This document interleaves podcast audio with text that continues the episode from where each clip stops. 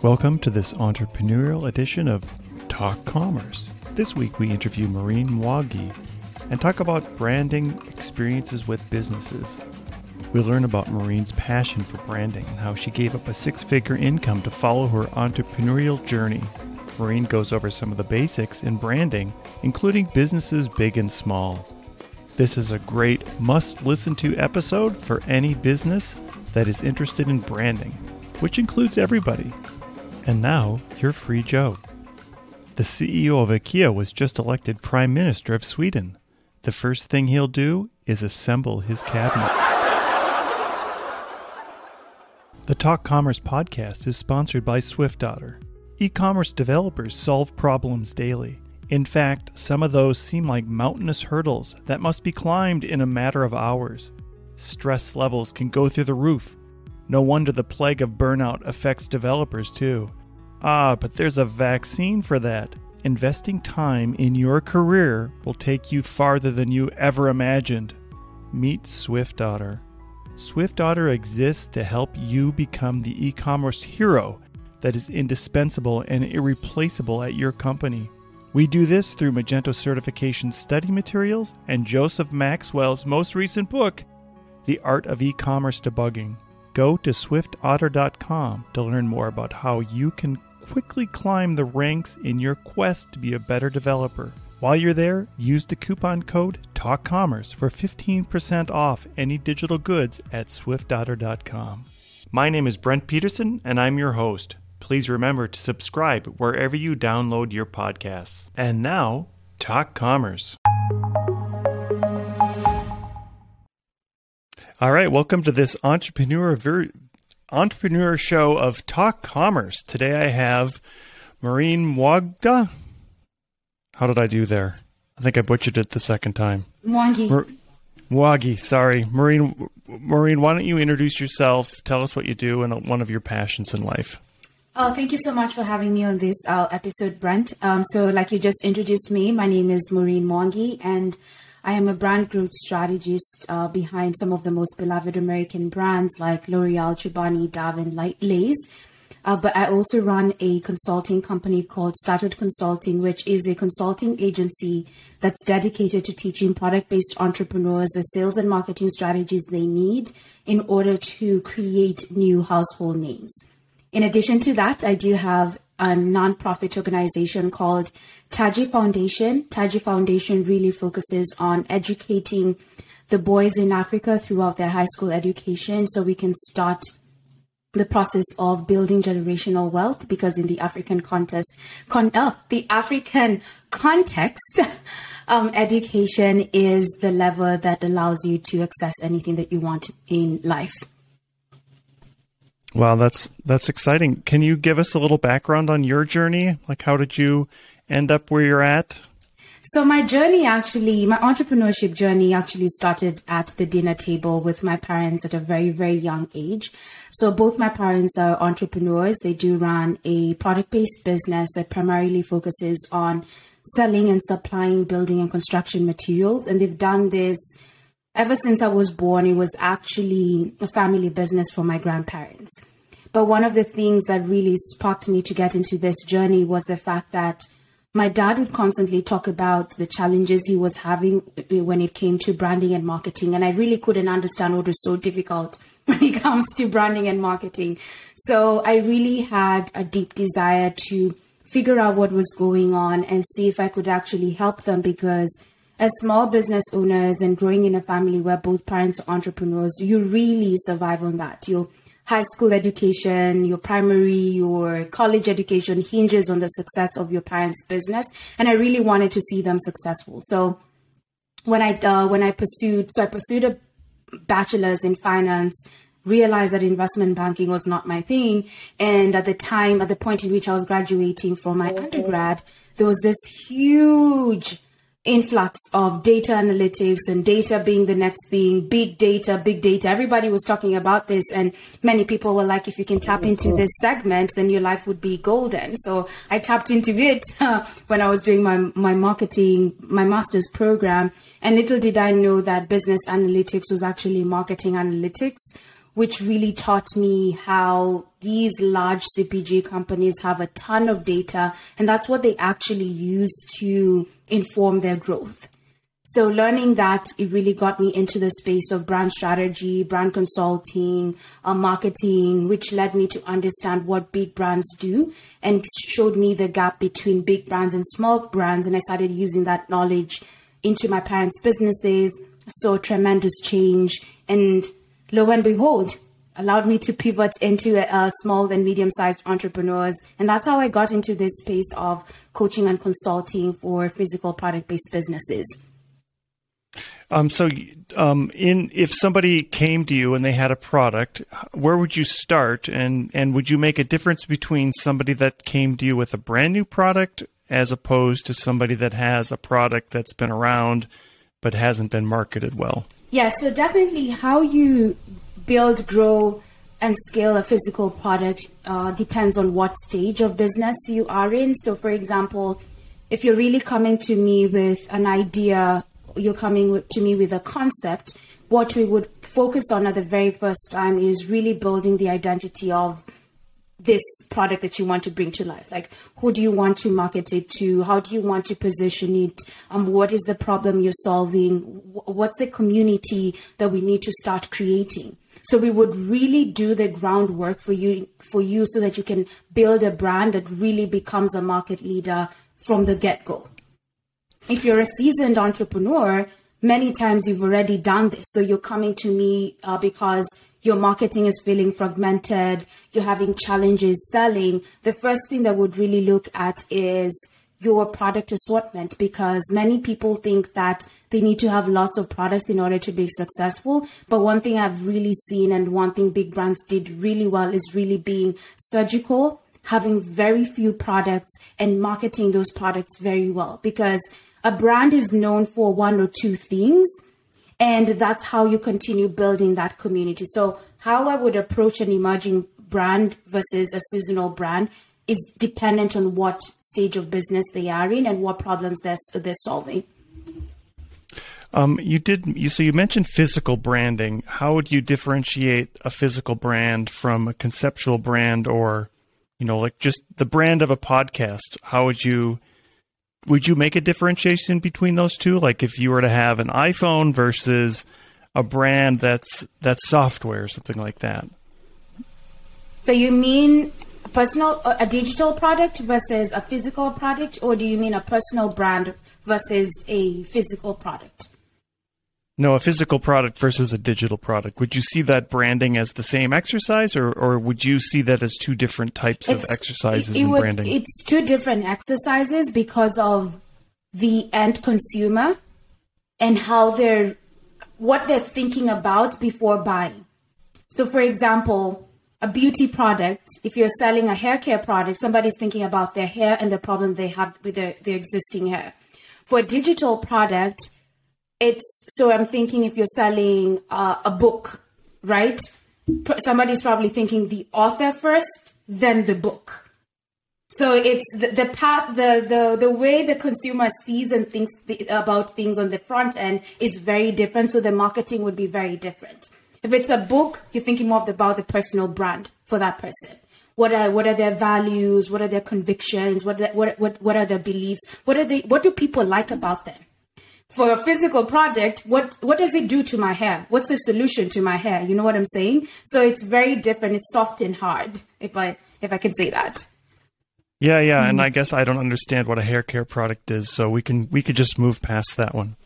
I'm making a joke because I'm bald. um, so you, so for you, for yourself personally, you would you do you work with just physical product branding or do you do do you venture out into other types of product branding? I do physical products in the beauty space. So you think skincare, hair care, cosmetics. So anything somebody can apply and use on their body. Okay, mm-hmm. interesting. Mm-hmm. Um, you mentioned gap, the gap between a small business and a big business. How do how do you identify that gap, and what is it that you use as a metric for that gap? So the gap between small business and a big business is based on, first of all, the revenue threshold. a, B, the size of the audience.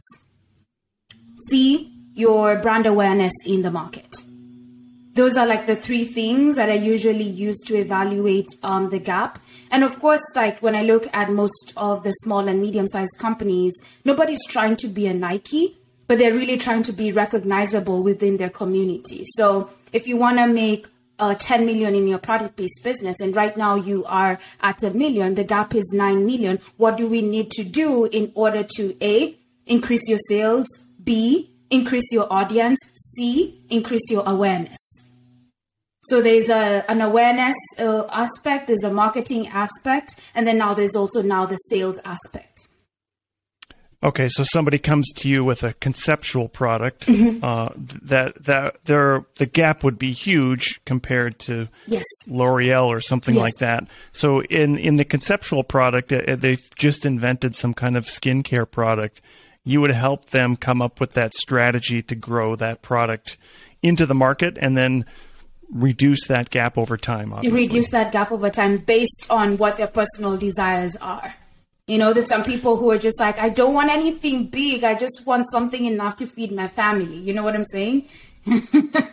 so you would um, you would take into account the person who has the brand in how they would like to market that exactly. Brand. Um, so from a journey, uh, from a so from a brand new branding journey, what would be the first bit of advice that you would give to somebody when they come to you? Let's just go back to um, I, I have a new hair care product.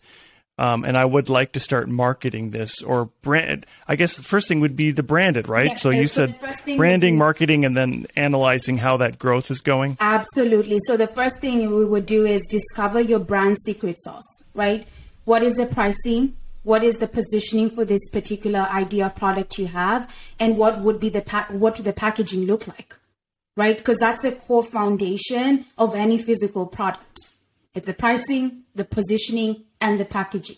The second thing we would do is we would start working on how do we build obsession what do I mean by building obsession is how do we start creating a community of raving fans that understand what you're putting out there. And the minute you put your product out there, they're willing to buy. Then the third thing we will do is how do we build some sex appeal? What do I mean? It's what is the perception? How do you people want to what how do you want people to feel when they come to your your social pages? How do you want people to perceive you when they go to your website? And how do you want your graphics to look like right? Standing out on e-commerce is very big. Standing out on retail is another is another big thing. Then the last thing we would do is maximize your sales. How do you truly want to grow? Do you want to grow on e-commerce? Do you want to grow on retail? And if you do want to grow on e-commerce what are some of the the things the levers we can pull? Is it increasing your customers? Is it increasing the average order value? Is it increasing the frequency as to which people buy each of these have different strategies. If it's retail, where do we go? What's our best retailer? How do we connect with the buyer? Where do we want to be placed in a store? How do we market and position ourselves in retail? So literally everybody has to go through those four paths in order to have a business, a, a product-based business that's sustainable in the long run because truly this is the essence, this is the backbone. And um, I, I think that's that's super interesting, and I'm I'm very still I'm very interested in in um in the exercise you'd go with go through with a new person and uh, let's just go back to I have a brand new conditioner that I'd like to sell and uh, it's it's a vegan based conditioner or something like that. So you would you would like learn a little bit about me and what my values are, and then you would walk me through a process and how we brand that. And would you go through all the steps, including physical look of the bottle and all those other things? So, so okay. So in each step, so let's go back to discovering your your brand secret sauce. What that was step one. You have a hair conditioner, right? What does a conditioner do? How does that com- compare to the competitive landscape? What is what is so different about this conditioner? And why would somebody buy it? You tell me the unique value. Probably tell me it's uh, it's made of high potent ingredients, while the conditioners in the market are not made of with high potent ingredients. So because of this, the potency, the results are much faster. The growth is much faster. The the the retention, the length retention of my hair is much faster. That's where positioning. Okay, pricing. What are you? What are what are the costs to bring this conditioner to the market? We work on that pricing because once we know your pricing and we know your positioning, we know how we can sell it to your customer. Then the last thing is the packaging. Okay, you you there's a standard way of how conditioners are bottled, right? how people are getting them. It's it's a glass bottle. What do we want your label to look like? What do you, what are the features that we need to put on the label? What is the main ingredient that we want to highlight on the front on the front side of the label? Then on the back side, of course, do we want to highlight your brand story? Do we want to highlight the directions of how people should use? And what are the main ingredients that at the back of label that need to be there? We've already discovered your brand secret sauce. Then we move to the community. Who is this person that needs this hair conditioner? What are they grappling with? What is the problem? Why, why would they search for you? We begin to speak to them. What is it that they're doing? Are they using 10 different conditioners and expecting a different result? Are they detangling their hair very differently, hence the breakage? So we start educating our people and finding them where they are. And really putting this polarizing content so that you can reel in the people who get you. That is how we start building that uh, obsession, which in essence it's like marketing, marketing to your ideal person. Right? Then we move into your building sex appeal, which talks about mood, graphics, and perception. What what what's the look and feel that you want your entire brand to have? Right now we're talking about a conditioner, but we have to think about it as the bigger company? Are you going to be bath and body? Are you going to be just hair care? What do you want people to get out of it? Do you want people to get a sense of freshness? Do you want people to get a sense of minimal routine? So what are the colors? And, and colors play a very big part. What are the, what is the aesthetic on your site? What images, what photography are we going to use to elicit this feel that you want your audience to get from your, your business? And then the last thing is, okay, how do you want to sell this heck, uh, this conditioner? Do you want to do it on e-commerce or do you want to do it on retail? That's now sales varies depending on your personal f- preference. Should you choose e-commerce, we now think about what are the organic ways of selling online for this hair conditioner chances are high as you're teaching through your education, as you're building that obsession, you're probably talking uh, with the product physically and you're telling people, go to my site and you're going to buy. So it's how do we continue to ramp up these strategies up until you have a fully fledged hair care company, if that's what you desire. And is there a point in which you would uh, hand them off? I mean, do you have an endpoint in which you go through the branding exercises, you go through your community exercises, uh, you build out the, as you said, the the the appeal of the product, get it selling. Would you then hand it off to a marketing company, or do you help the client in that part as well? The marketing is already built in. So I usually hand them off when they feel like they know how to take this to the next level right? If you, feel like they're ready to implement and run with this for the next 12 to 24 months, sure, go ahead. But at the end of the day, I've given you the infrastructure. I've given you the foundation. I've given you the building block.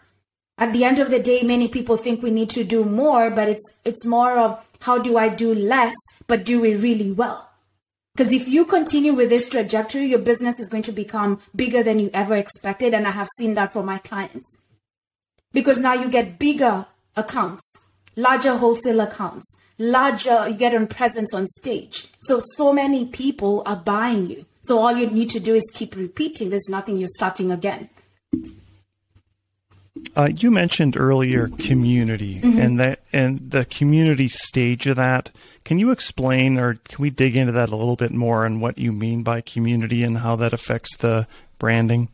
Community is basically what people talk as raving fans. Because at the end of the day, the success of a, I would say, any business hinges upon your raving fans, hinges upon the people who will talk about you when you're not in, in the room, hinges upon referral marketing. I can speak to being in this industry. Referral marketing is product, probably the best strategy in my business that has the highest ROI. But it goes back to that community, finding that one person, providing that service, that transformation, and let, letting them go and talk about you when you're not in the room. Right? Because, and I, and I talk a lot about community because many people just think I need to run ads or I need to do marketing in order to be successful. But you forget on how do I reel this person in? How do I make them love me, love me and everything about my brand so much? That is what I call community. People who will constantly come back and buy you on repeat rather than just buying you on trial one time and disappear. So, in a sense, um, this community would be the same for your own business, for your for your personal branding business that you're trying to get clients, and for a physical brand. Mm-hmm. Um, and getting them into that community, you'd use all kinds of social tools, uh, physical tools like speaking and, and things like that. You, you would you would use them. That would be the vehicle, but what would keep them is your why. Because branding is why people buy you. Marketing is how they find you. What is that why? As a personal brand, why why should you be attracted to me? Why should you stay and listen to my messaging? Are you connecting with that? As a physical product, why should you buy my physical product? I can go to Sephora and get so many different hair care conditioners, but why should I buy from you? That's the why. That's a why that will make people spend 50,000 on a consulting package and $100 on a physical conditioner. Well, the average market is probably selling $1,000 on a consulting service and $20 on a hair conditioner. That's it. Um, uh, I just that's I mean you bring up an interesting point about the pricing part of it. Do you help them with that pricing because pricing involves a lot of different Yeah. things? Do Yeah. I'm sure the client has some responsibility Yes. in figuring out Yes. how much it's going to cost Yeah. to put it together, but then you help them come up with a retail price yes, for that. Yes, that hinges on your why. Like Okay, so the retail price isn't always necessarily based on a multiplier of the cost of your product. It includes the why of your product as well. so it's it's a it's technically the cost of your product is your springboard to profitability. The markup you have on your product hinges on the brand development work you do. The people who can have margins of the cost is 10. So think about Shark Tank. They'll go and tell Mark Cuban, I have my cost is 10, but I sell it for $100. That 90 is the profit, the brand, the why, how they're communicating. So is there a is there a multiplier that you would No. um, going back to the No. shark but No. there's a, some okay so you just you obviously want to have some you want to have some profit I, and I've always said it never really you never really make up for for a loss on volume Mm-hmm. um that's a little joke sorry um so you would you would um obviously I guess then the brand identity and the why the more compelling that is the more profit you could potentially have built into your product Yeah. um, and then on the packaging side, uh, do you work again? You go back to that why and and figure out what is the packaging going to look like? we go back to more of the aesthetics the, the the feel like what do you want people to get out of your packaging and what do you want people to get out of your physical product messaging so it's more of what are the features and benefits that matter that need to be on the front of label as well as what is the look and feel you want people to get from your entire brand or business and and for me, I really, and I'm just going to call this out. I do the strategic part of it when it comes to the design. I partner with other designers who will bring this to life together uh, together with us. So you'd work with a, a designer to come up with the look and feel as well as the physical packaging that everything would fit into.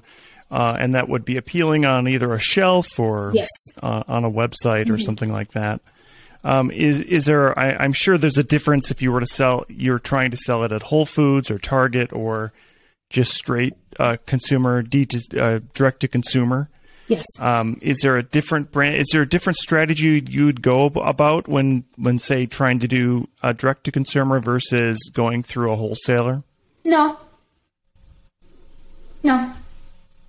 And positioning it in a um, a particular outlet, you would you would try to. Uh, I'm I you know again I'll I'll I'll show I'll show my ignorance on hair care products, mm-hmm. um, but there must be a uh, um, there must be a premium level outlet for hair care products and then yes a so, bargain outlet like Walmart. Absolutely. And so that goes back to who who you're talking to and who you're selling it to because the person who is buying at a premium outlet is looking for something very specific compared to the person who's buying at a low low uh, low level outlet doesn't really care about like features and benefits for them it's probably price so how you display this this this product will differ based on who you're talking to. And so you really goes back to defining your finding your secret sauce. It's who who is this product for? Are you talking to the more premium buyer? How a premium buyer buy, shops is very different from how a non-premium buyer shops what the features and the features and benefits that you put on a premium product vary from the features and benefits you put from a non-premium product because of the buying behavior is very different. Um, so I have a question for you. How did you go from a building company making the leap to a hair care company, or from a, from a, uh, a skin company, or, or, or branding for a building company to branding for uh, personal health or personal products? Like you said, your parents had a building company. Were you able to make that leap easily, or was that something you've did you've done over time, and because you're in, you're not so interested in building products? Hmm, I think I think there's a disconnect here. But technically, the principles are the same. How you market, how you sell, how you position is the same. It's just the product that varies. So, for example, that was like building physical products. I have marketed for food. I've spent the vast majority of my career working with snacks.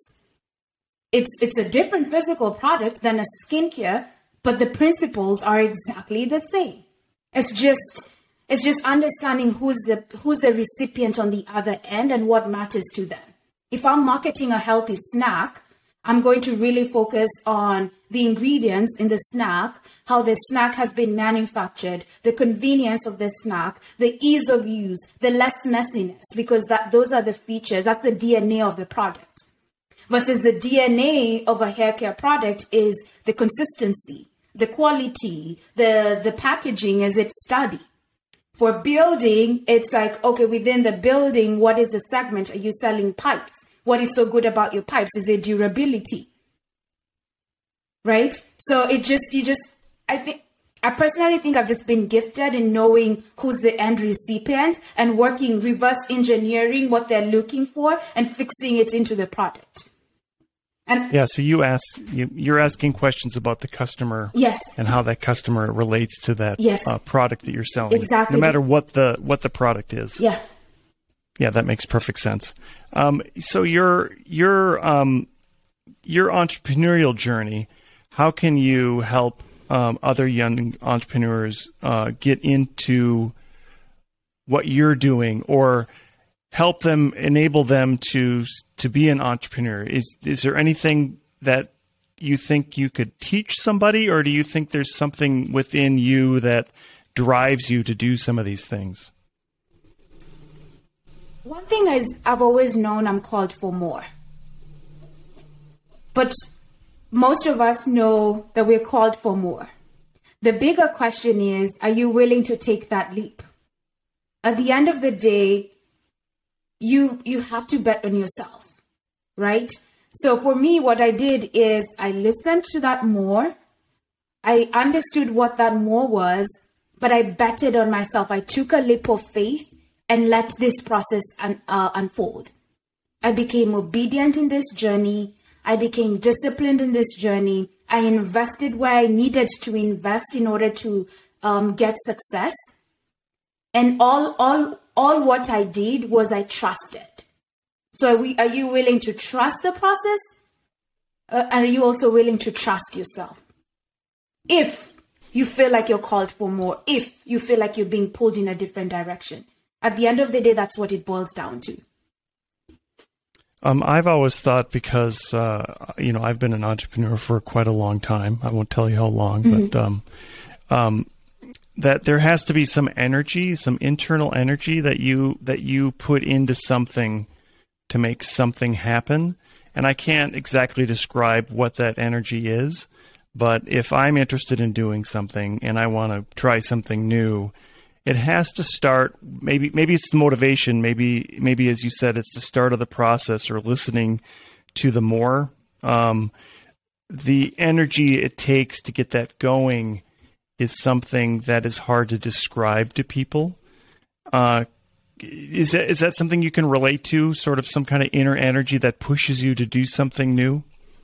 Yeah, I, I, I, yeah, I think it's we're talking about the same thing. It's like an inner energy for me was like an inner desire to to do something greater. Like I always felt like where I was was not it wasn't enough. you know, it was like I need something. I I can see what it is. I I know what it is I just I just where I am, it's not working. And I think that's what I was saying. It's like trusting that and going. And many times it usually goes into impacting people, leaving a legacy, um, people, something bigger than you, if, if I may say. Because the mm-hmm. motivate, because also people have motivations. I was also very motivated in corporate. Like in corporate, I was the kind of person who aimed to be promoted every year, and I got it but aside from that motivation, there was still something else. Do you think, as an entrepreneur, um, that the your motivation is is money, or is it something other than that? It's something other than that. If I got into this thing with money, I'll probably be out of the game. I would go back to my amazing six figure paycheck. um, and uh, I again, you know, th- this is very hard to put a finger on it, and I agree with you. It, it, for me, it's not money either. It's mm-hmm. it's something that um, that you're you're you're trying to achieve. Is there any? Is there ever a time when it is enough? No, I don't think there is ever a time it's enough, but I do think you get to a point and you feel like I've done my work. Like I feel like I've left my the mark already. I feel like even if I was to die today, I've impacted somebody. And I think that's part of the journey because more, more often than not, and you probably can relate, our visions are, tend to be big, huge visions that you're always working towards. So in, inevitably, you probably never get to that vision, but as you're getting there, you're already having an impact and a legacy. So I just feel like you get to a yeah. point when you look back, you're just like, I've done it. I've I've done it. I've already left a mark. So it and it's what propels you to keep going because this journey still has its ups and downs. Um, so after you've done your work, you move on to the next thing, the next interesting thing. Mm. Well, um, the next interesting thing that still leads me to the vision so your vision is um, well, your vision could change though. You you could be interested in new things. Is it? Yeah. What is the vision then that for you? Is it is it a common vision that's always going to in the same direction, or do you think that your vision is going to change over time, and you might find something new that's going to drive you in a direction? It it evolves. It, it's been evolving, but I feel like the the premise is the same. It's always impact and legacy, but it evolves in different ways. So initially it started as education and that's what I lead with, but now it's it's morphing into uh, providing basic needs or real estate. It's really morphing into different things, but it hinges on the same. It's like the premise is the same. Um, I think in the beginning you mentioned um, about um, helping um, helping younger people in Africa. Yes. Can you can you talk about that a little bit? So, so in the African context, everyone we're always told you need to go to school, you need to study because up until you get to a certain um, up until you get a certain degree, then it's going to be possible for you to get opportunities, right? And in the African context, for the last, I believe, for the last ten to twenty years, there's there's been there's been a huge push on elevating the woman or, or elevating the girl child, the, the females. But then the boys have been neglected. So you will find the, the, the women are doing so much better. They have access to resources and opportunities, but our boys don't have. However, it's such a patriarchal society that the boy has to do really well in order for for him to be viewed as successful. But the only way he can do really well is if he gets access to basic education and gets access to opportunities. And so that really made me just got felt made me feel like there's a gap and we've really supported our women. We need to now support our boys and so that's what prompted me into getting to um, sponsoring education for the boy child in high school through college because that is usually the pivotal point in w- which things can either um, in which somebody can either make it or break it. That's that's um, an interesting perspective. So um, I mean, I, I, guess I've been to India quite a few times, and I think in India it's it's the opposite still, where the the boy child tends to have all the opportunities, and it's a struggle uh, for the for the girl child.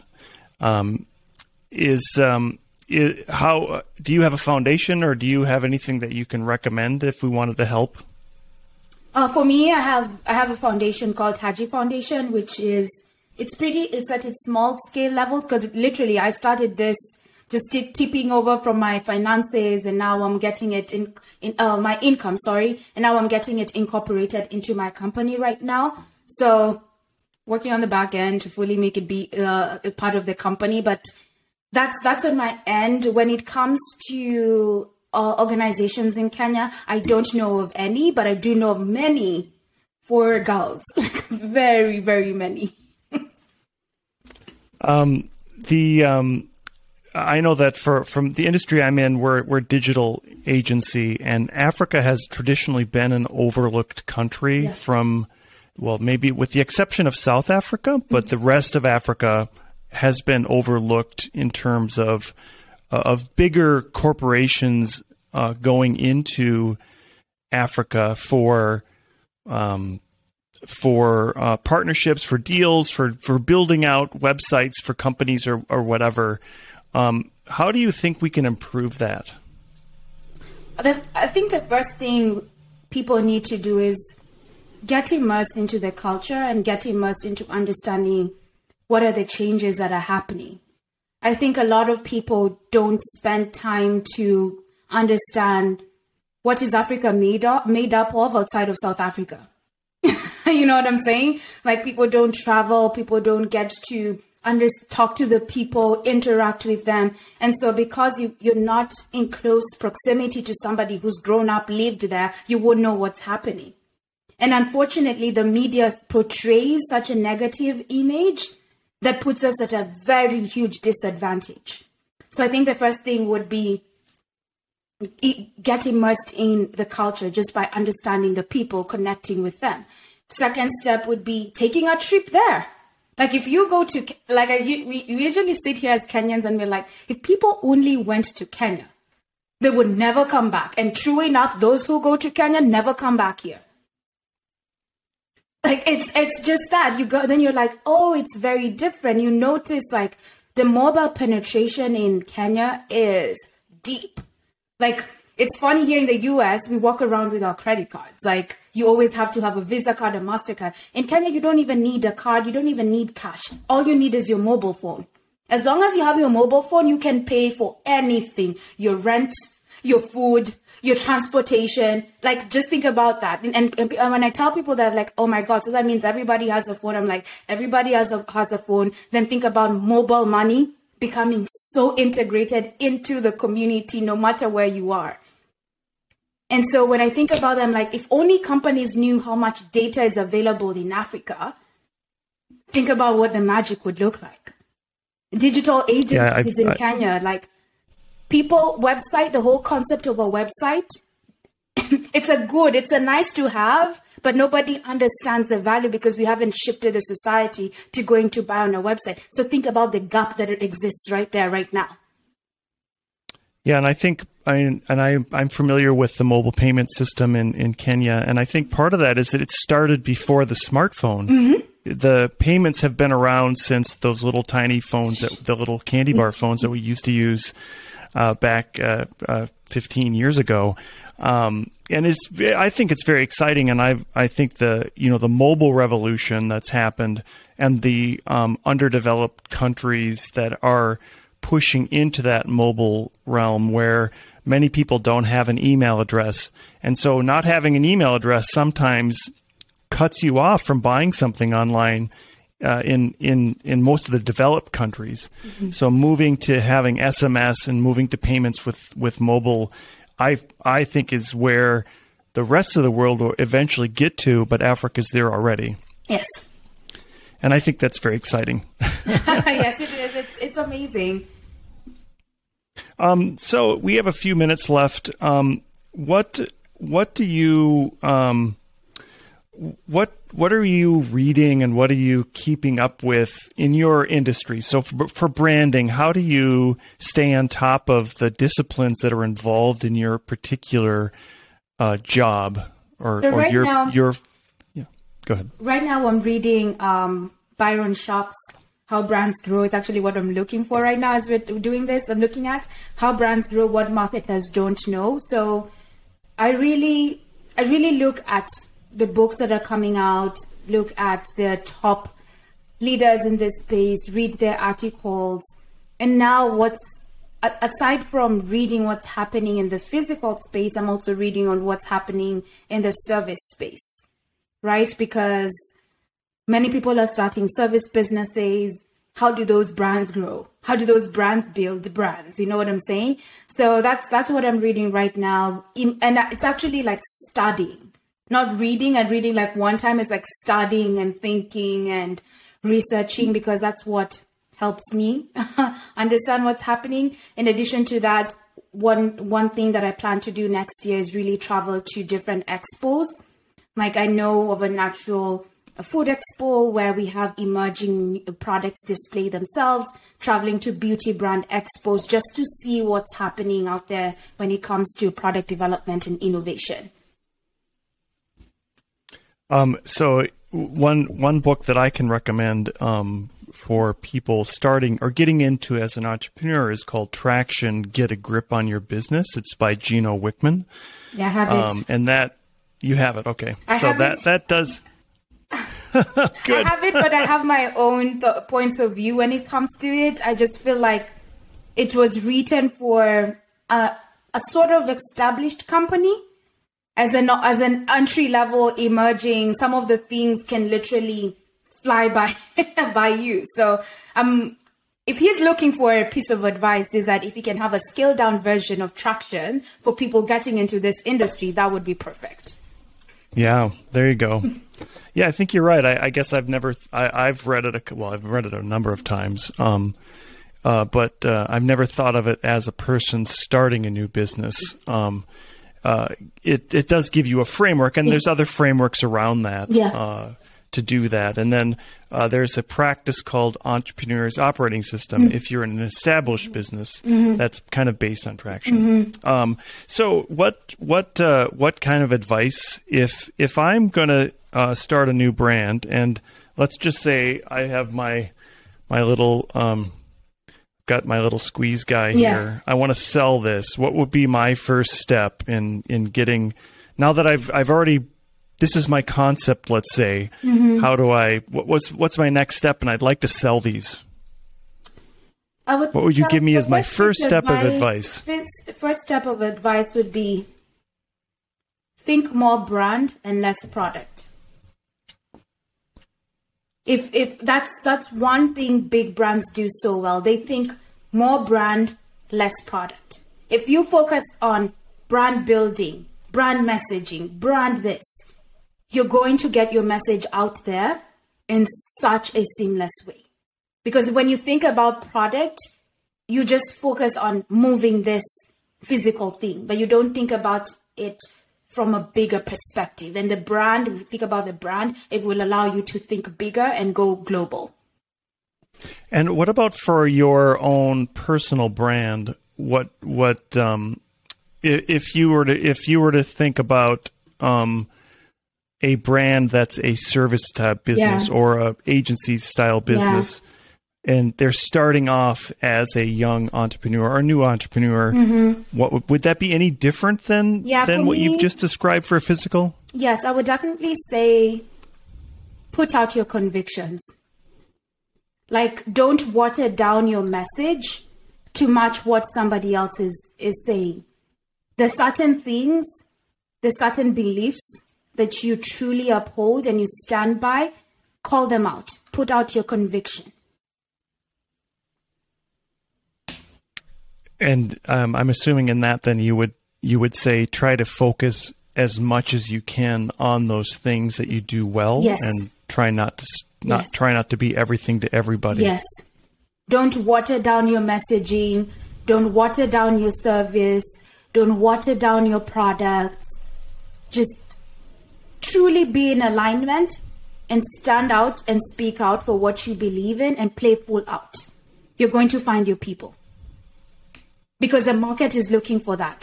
The market is looking for messaging and people who are polarizing. The people are looking for something new. People are seeking for something new and different. Be that thing.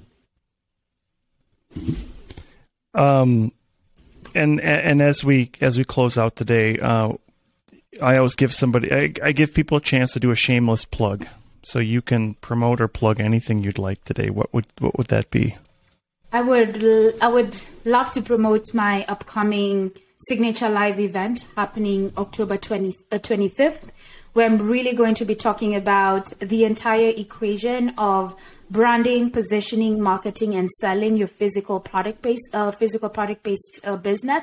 If this is what you're looking for, if you're looking for uh, if you're looking to understand how do you accelerate your revenues, increase your profits, and build this brand I've talked about, come and join me. It's going to be five days of me teaching every single day for one hour, and you will leave with so much knowledge, so much information to allow you to start building sustainable businesses.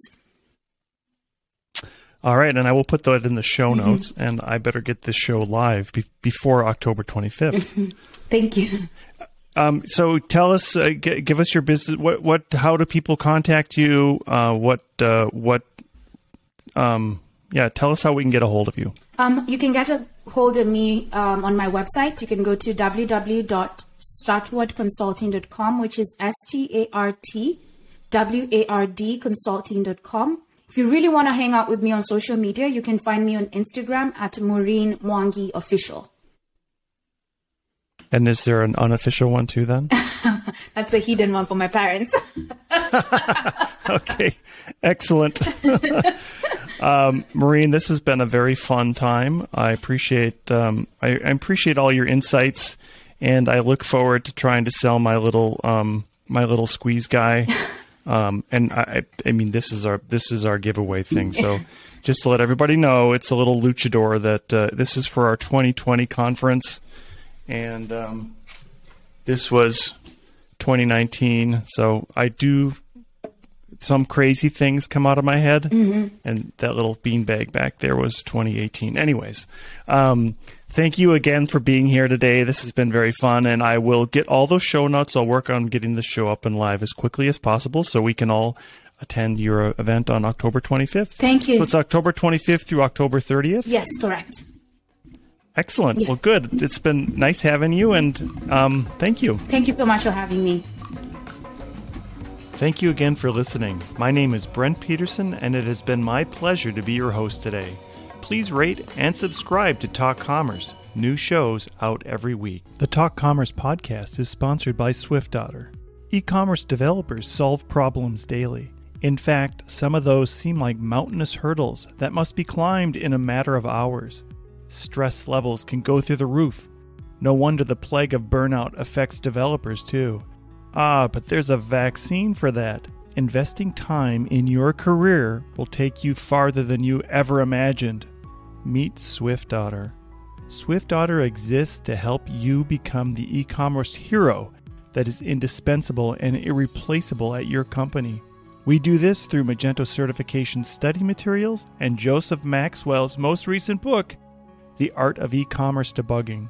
Go to swiftotter.com to learn more about how you can quickly climb the ranks in your quest to be a better developer. While you're there, use the coupon code TALKCommerce for 15% off any digital goods at swiftotter.com.